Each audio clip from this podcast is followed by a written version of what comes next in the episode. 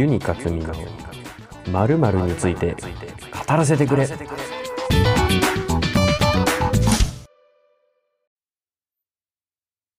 皆さんこんにちは。ユニカツミです。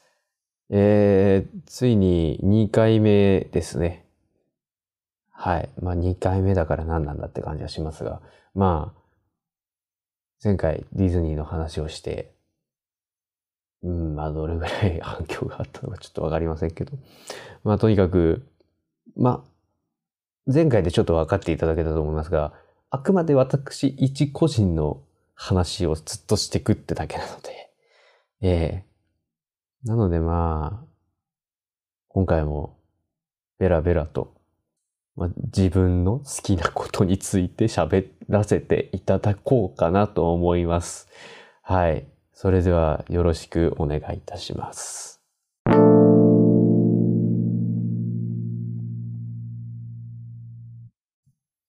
はい。それでは、えー今回のテーマいきたいと思います。えー今回のテーマは、宇宙戦艦ヤマトについて語らせてくれ。はい。振れ幅がすごいですね。えー前回ディズニーでなんか、老若男女でいいんだっけか。あの、みんなわかる話から急に、急にね、なんか、おじさんっぽいっていうか、そういう話になってしまうんですが。まあまあまあ、第第0回でも言いました。えーあなたに関係ない話が必ず出てきますと。あもう言った通りになりましたね。はい。というわけで、ちょっと話しさせてもらいたいんですが、さあ、宇宙戦艦ヤマト。皆さんご存知ですよね。あの、まあ、ご存知だと思います。はい。えっと、テレビシリーズ一番最初が1974年。お何年前ですかね。2022年なんで1974年 ?48 年前？かな？いや、そんな前の作品ですよ。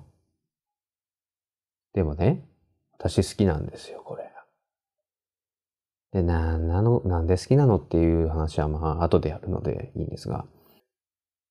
まずその、なんで私がこのシリーズを知ったかっていう話なんですが、あの私が中学生かなぐらいの時に、リメイク版がやってたんですよね、テレビで。宇宙戦艦ヤマト2199っていうシリーズがテレビでやってて。で、たまたま見たんですよね。そしたらもう、なんていうか衝撃的で、いやー、こいつはすげえやとなってですね。で、その後出た劇場版が何作かあるんですが、なんか、テスト終わってそのまま劇場に行くとか、そういうことをして、まあ見たような記憶もあります。はい。で、まあとにかく最初の出会いがリメイク版なんですけど、まあリメイク版2013年にテレビ放送されてるんですが、私がここで言いたいのは、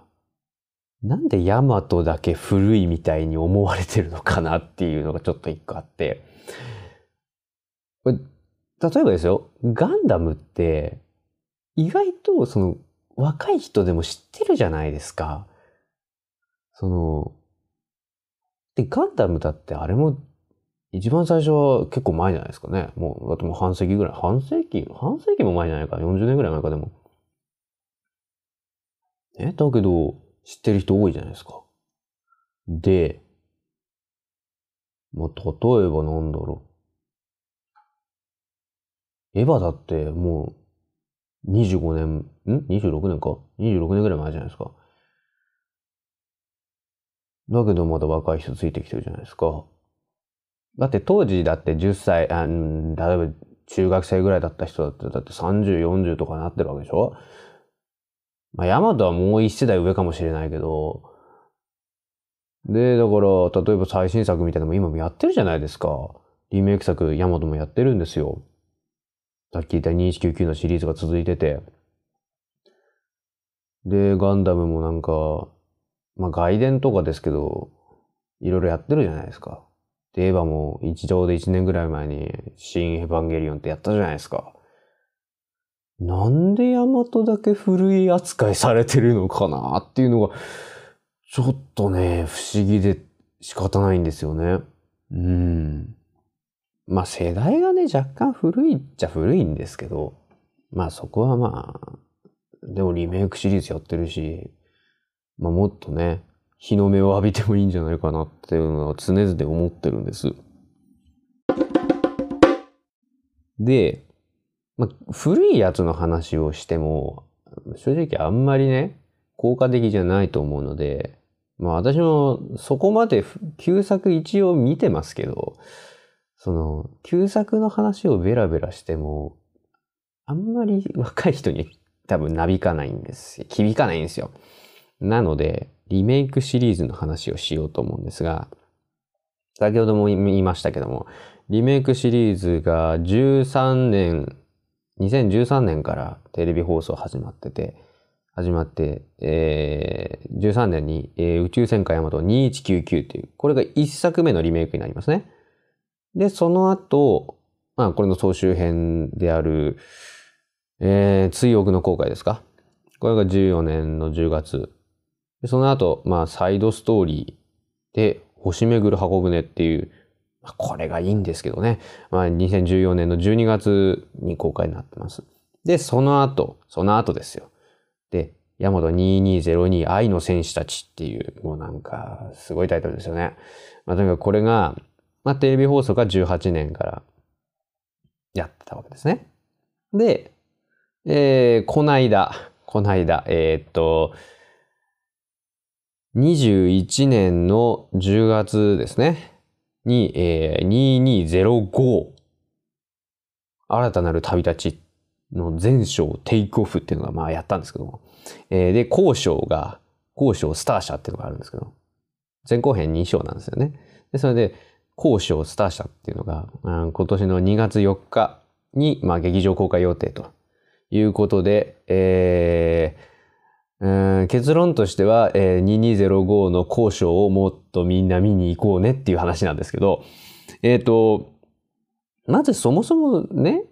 その、ヤマトってどういう話なのかっていうところから一応しようとは思うんですが、えっ、ー、と、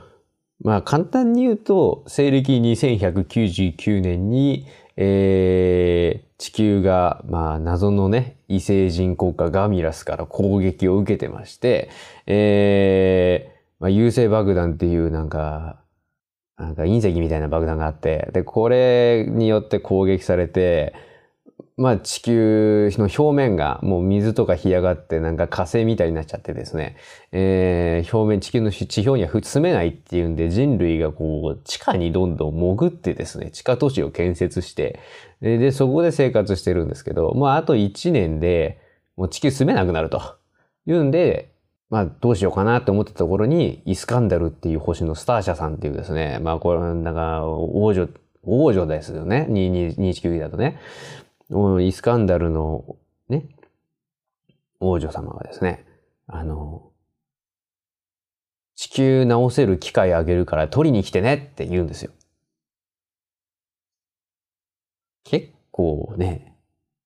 大変なことを言ってるんですよ。いや、だってさ、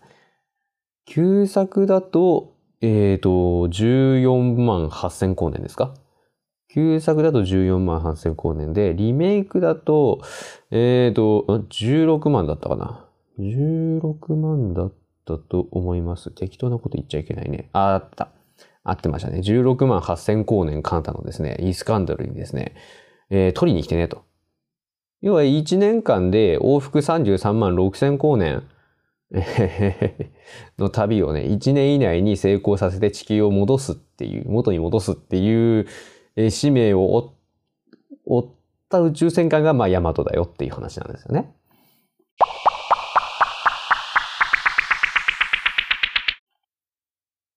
最初私がこれ衝撃受けたのが、だってスタートがもう絶望の淵なんですよ。だってもうあと1年で人類消滅しますってもう余命宣告されてるわけですよ。ええー、それね、で、しかもですよ、普通さ、そこでさ、取りに来てねって言われても、まずその得体の知れない宇宙人の機械取りに行くってさ、ならないじゃないですか、普通。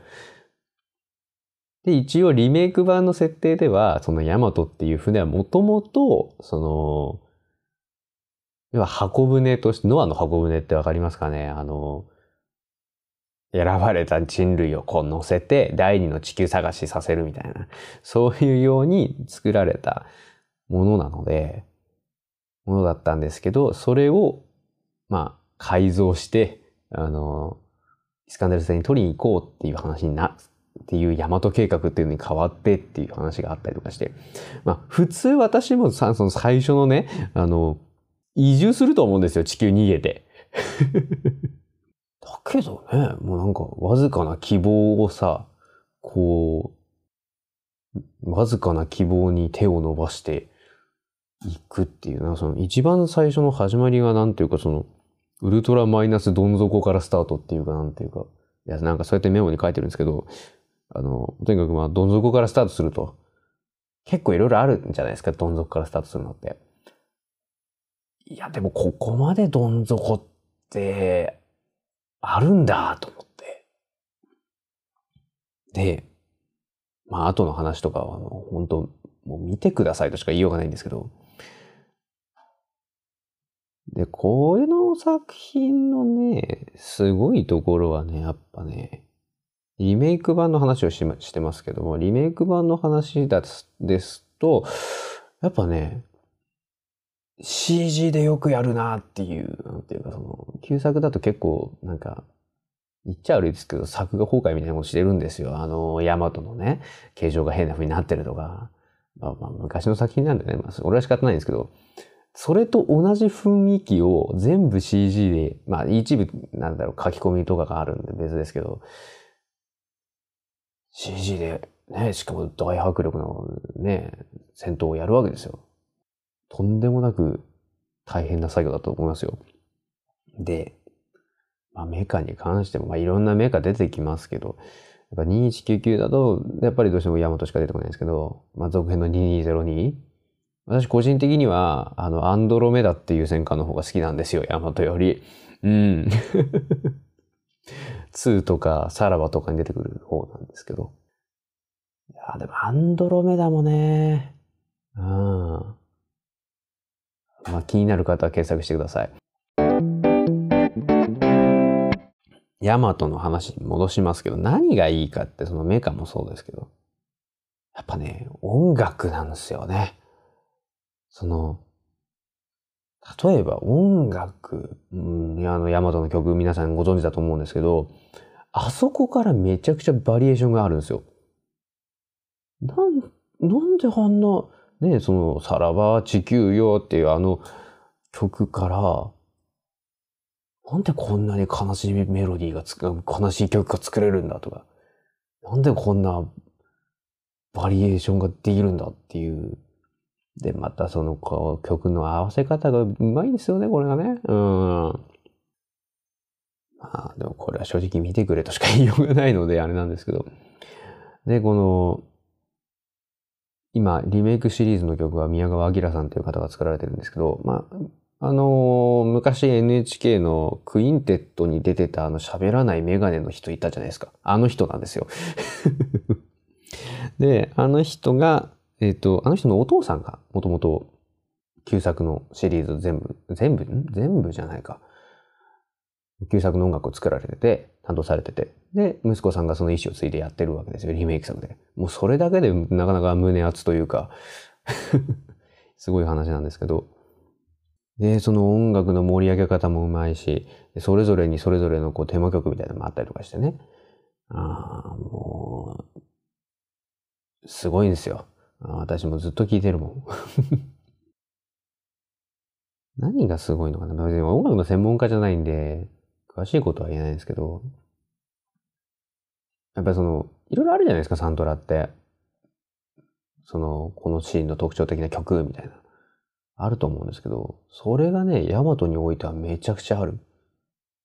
このシーンのこの曲いいよね、が、が、なんか、毎回出てくるんですよね。うん。それがね、やっぱすごいのかな。凄さのゆえんなのかなってちょっと思ったりしますね。うん。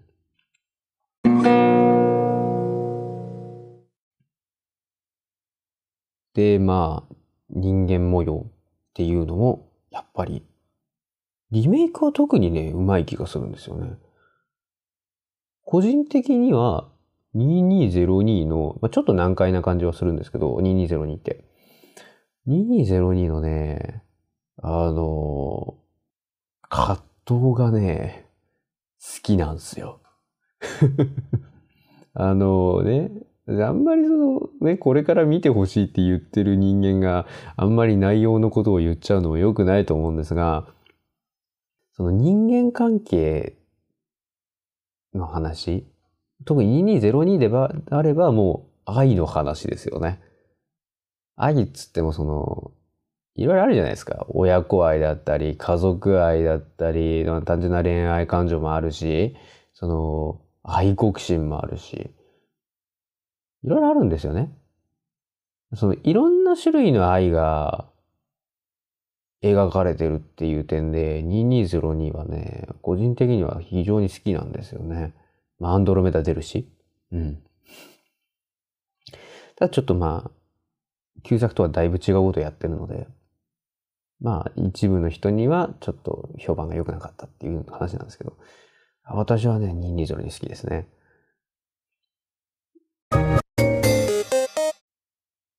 まあちょっとね、まとまりがない話をここまでだいぶしてしまったんですが、まあ、とにかく、えー、2205の交渉がですね、あの、後ろの章って書いて交渉がですね、間もなく上映されるので、非常に私は見てほしいというか、これを話せる、このコンテンツがね、もっと続いてほしいのでね、もっと人を集めたいんですけどね。どうしても集められないからね。うん。だからので最低限、でもこれ劇場で見た方が絶対いいんですよ、こういうのって。映画とかも、まあ、個人的には、金曜ロードショーとかで見るよりは、絶対劇場で見た方がいいと思うんですよ。もうテレビの音ってほら、劇場に比べると薄っぺらいし、スクリーンちっちゃいし、スクリーンっていうかテレビなんでね。なんでやっぱね、映画が、映画は映画館で見るのが一番なんですよ。なので、できれば本当に2205は劇場で皆さんに見ていただきたい。で、2205全章ってのがあったんですけど、これ何がすごいって、まずテンポ感がいいんですよね、全章に関しては。もうね、感情がグワングワングワングワン揺さぶられるっていうか、もうなんかね、すっごいね、なんそ、なんだろう。わあ、ああ、やめて、もうこれ以上やめて、やめて、もういいよ、もういいよ、もういいから、いいから。だからやめてって言ったじゃんみたいな。ああ、やばい、ああみたいな。うん、感情のジェットコースターですよね。うん。あとね、やっぱ新しい視点が加わったりとかしてね。うん。やっぱ今までのリメイクシリーズともまたちょっと違う感じがして、非常に楽しいですよね。で、あと、発信シーンね。ヤマトの発信シーンがね、なんか、いろいろ使命を背負ってるわけですよ、ヤマトって毎回。人類救うためとか、あの、テレサから受け取ったメッセージを、に答えに行く、つって反乱覚悟で行くみたいな。そういうのばっかりなんですけど、これに関しては、まあ、訓練公開じゃねえや、えー、訓練公開から帰ってきて、で、あれか、えっ、ー、と、平和施設団としてイスカンダルに行くって話だから、もう、ね、なんか、全然なんか、重くないっていうか、すがすがしい、新たなる旅立ちって感じがして、非常になんかね、曲ともマッチしてるしね。なんか、鳥肌立ちましたよね、劇場で見たときね。うん。まあ、というわけで、ちょっと、なんていうか、まとまりがつかなかったんですけど、何が言いたいかっていうと、ヤマト2205新たなる旅立ちの交渉スター社をみんな劇場で見ようという話です。で、一応話がわかる、もしですよ。もし、その、見たいってなったら、なんていうか、えっ、ー、と、最短ルートです。えっ、と、話がわかる最短ルートで行くと、まず、えっ、と、2199の、えー総集編である、えっ、と、総集編、総集編、まあ、総集編である、追憶の後悔っていう映画を見ます。はい。で、その後、一応これも見てほしい。星巡る箱舟を見てほしい。で、もう最悪2202は飛ばして、えっと、もう一個あるんですよ。えっと、宇宙戦艦ヤマトという時代、西暦2002年の、あ、2202年の選択っていう、まあなんか NHK スペシャルみたいな総集編、総集編、まあ総集編ですかね。総集編みたいなのがあるんですよ。で、その後に2205の全章テイクオフっていうのを見ていただく感じですかね。ですから、見るとしたら4本かな ?4 本映画を見ていただければ話がほぼほぼ完璧にわかると思うので、まあ、まあ、見なくても多分ね、面白いと思うんですけど、多分前回までのあらすじみたいなの多分出るんで、わかると思うんですけど、ただ、本当に2205はね、みんなに、全員におすすめできるアニメに仕上がってると個人的には思うので、ぜひ見ていただきたいなというふうに思います。はい。というわけで、えー追憶の航海を見て、星巡る箱舟を見て、えー西暦、あヤマトという時代を見て、えー新たなる旅で、2205の前章を見れば、えー劇場版、あ、今度劇場公開する交渉は完璧ですんで、えーぜひ、ぜひ、えーぜひ 見ていただきたいなというふうに思います。といったところでちょっと今回はなんか前回以上にまとまりがつかなかったんですけどもまあこの辺で終わりにしたいかなと思います。20分超えちゃうんで。この辺で終わりにさせていただきたいと思います。えー本日もご視聴いただきあまた打っちゃったな。ご視聴